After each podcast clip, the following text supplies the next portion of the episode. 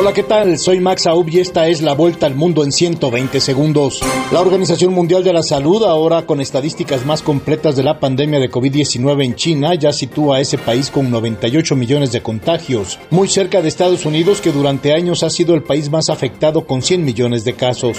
El gobierno ruso consideró que la posible entrega de misiles de largo alcance a Ucrania por parte de Estados Unidos no va a cambiar nada y aseguró que Rusia continuará su ofensiva a toda costa. Corea del Sur informó hoy que realizó maniobras aéreas conjuntas con Estados Unidos que incluyeron bombarderos estratégicos y aviones furtivos de combate, lo que motivó una dura amenaza de Corea del Norte.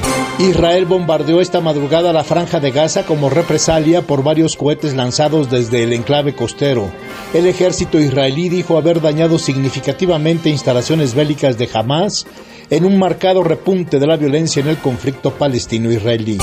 El Papa Francisco se reúne este jueves con miembros de la comunidad católica de la República Democrática del Congo en el tercer día de su visita a ese país africano escenario de violencias endémicas. Mañana viajará a Jubá, capital de Sudán del Sur. El nivel de vida de muchos latinoamericanos caerá este año debido a la desaceleración del crecimiento, la alta inflación y la incertidumbre global, advirtió el Fondo Monetario Internacional. Medios de comunicación mexicanos salieron salpicados en el juicio por narcotráfico contra el exsecretario de Seguridad Pública de México, Genaro García Luna, en relación con la detención del capo de la droga Jesús Reinaldo Zambada, alias El Rey, pues habrían recibido dinero por difundir la noticia.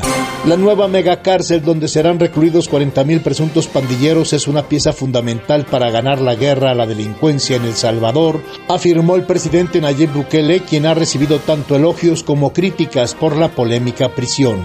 Esta fue la vuelta al mundo en 120 segundos.